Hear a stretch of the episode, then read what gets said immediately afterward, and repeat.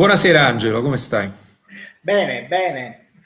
Allora, questa sera parliamo nuovamente di come non studiare giurisprudenza e in particolar modo parleremo della scelta del piano di studi e dell'opportunità, la possibilità di fare un'esperienza all'estero con l'Erasmus. Io Angelo. Un disclaimer su questa cosa del titolo.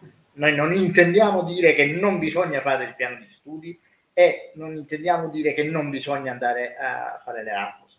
Eh, la prima parte del titolo è solo perché... Cioè, è esattamente il contrario. Ecco, la prima parte del titolo è solo per richiamarci alle altre, diciamo, agli altri, alle altre pillole della serie. Ecco, dai Angelo, bravo, bravo, hai fatto benissimo a fare questa precisazione. Ma come dobbiamo scegliere, come lo studente alle prime armi, chiaramente, come deve scegliere il piano di studi, quale materia inserire, quale valutazione. C'è una strategia nella scelta del piano di studi? Allora, io, io, io penso che ci siano due cose da tenere presente, eh, che hanno, hanno, hanno un loro peso specifico. Uno è cerca di inseguire quello che ti piace, perché la materia che ai tempi miei, ai tempi tuoi si chiamava complementare, forse ora si chiama in un altro modo, eh, eh, la devi fare anche con una certa gradevolezza e velocità perché ti deve servire a darti slancio, non puoi metterti come materia facoltativa una cosa che proprio non riesci a mandare tu, se no è diciamo, è, è un po', è un po' poco, diciamo poco lungimirante come scelta, mi verrebbe da dire molto stupidina sul piano proprio operativo. L'altra cosa che suggerirei è eh, non andare troppo sulle materie che diciamo sono svendute,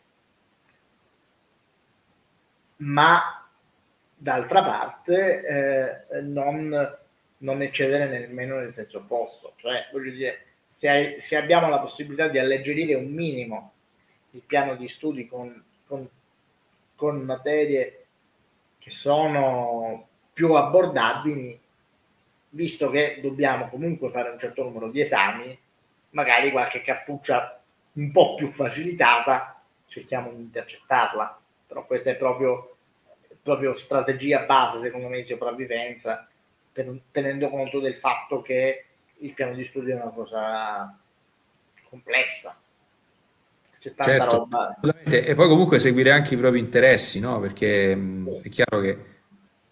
Cioè, faccio l'esempio, nel, nel, nel, mio, nel mio caso, inserire eh, eventuali materie con grosse implicazioni matematiche sarebbe stato un, un suicidio, perché io, proprio, io sto da una parte e la matematica sta dall'altra quindi... Invece per me è stato esattamente il contrario, io mi sono aggrappato alle, mate- alle materie dove c'era la matematica all'inizio, soprattutto per i primi esami, perché venivo da stu- dallo scientifico e quindi per me la matematica era una passeggiata. Cioè, tu hai chiesto prima qual è la strategia, la strategia è proprio questa, cioè tu ti sei aggrappato alla matematica, io l'ho rifugita come la peste e ho cercato di aggrapparmi alle materie filosofiche.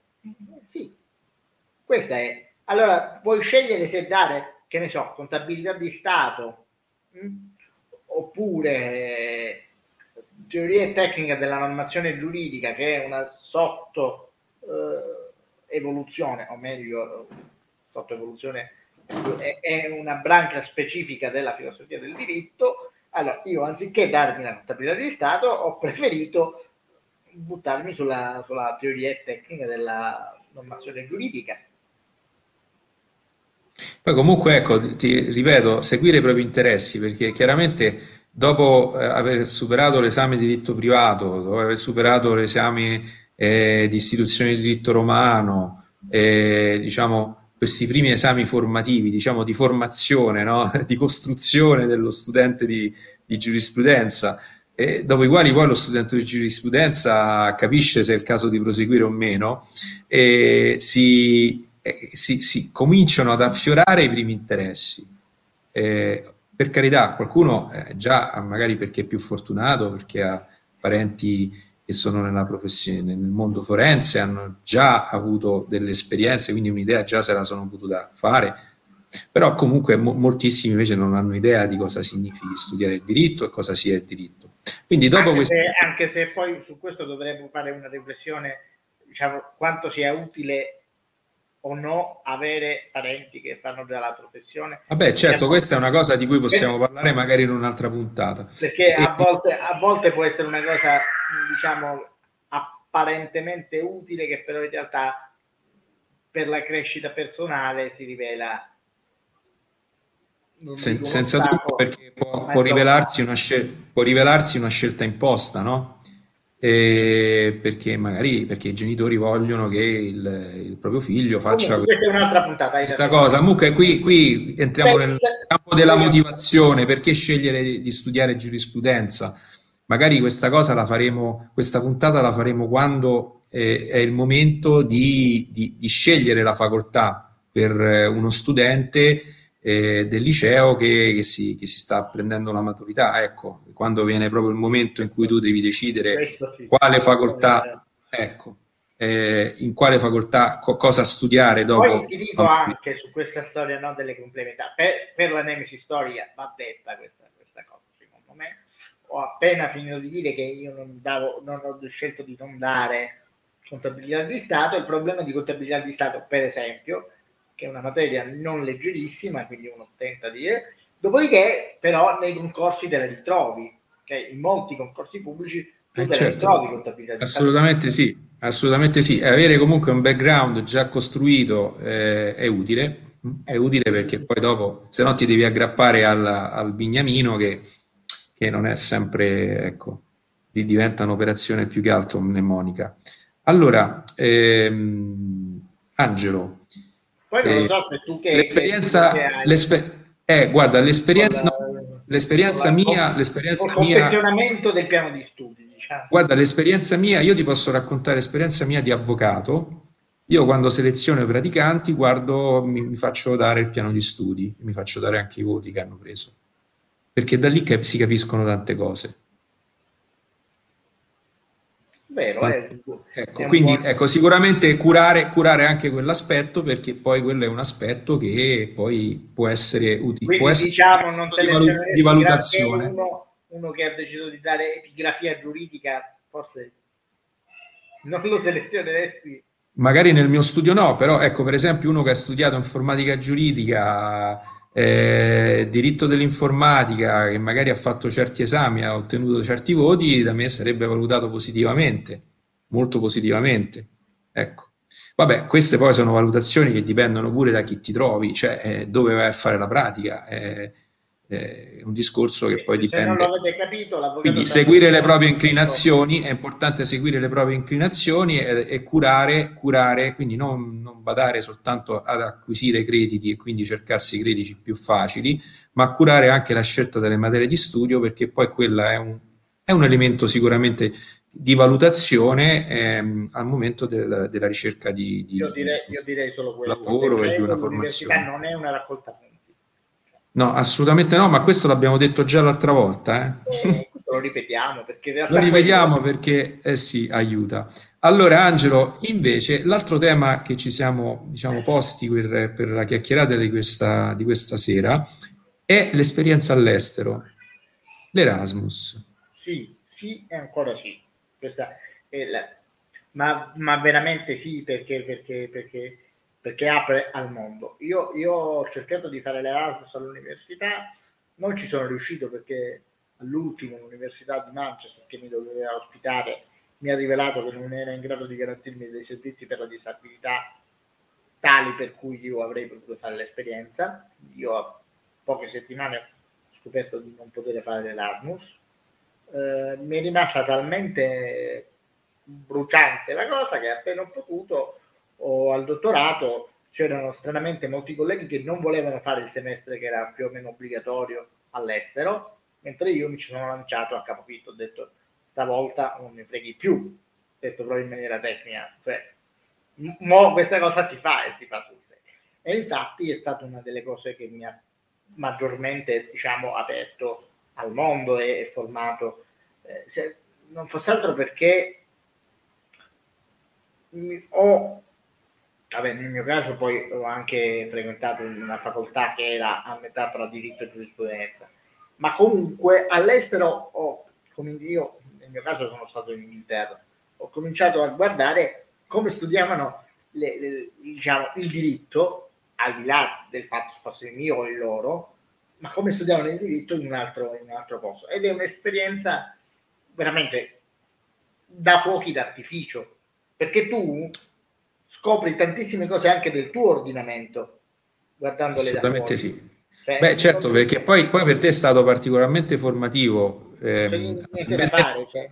hai, hai, fatto eh, questa esperienza all'estero all'interno del dottorato in un, eh, in un ordinamento di common law, venendo da, un, da, da, studi fondati praticamente su, cioè, su un altro mondo, quindi sono due mondi che, che, che, che tu hai vissuto, no? perché comunque sei stato a stretto contatto con tutte e due queste realtà. È una cosa Beh, la, la, la prima lezione di introduzione alle scienze giuridiche in Italia, tipicamente diciamo diritto privato 1 dove ti spiegano un po' di cosette, la, la prima lezione di diritto in Inghilterra è una lezione che è partita dai diritti umani.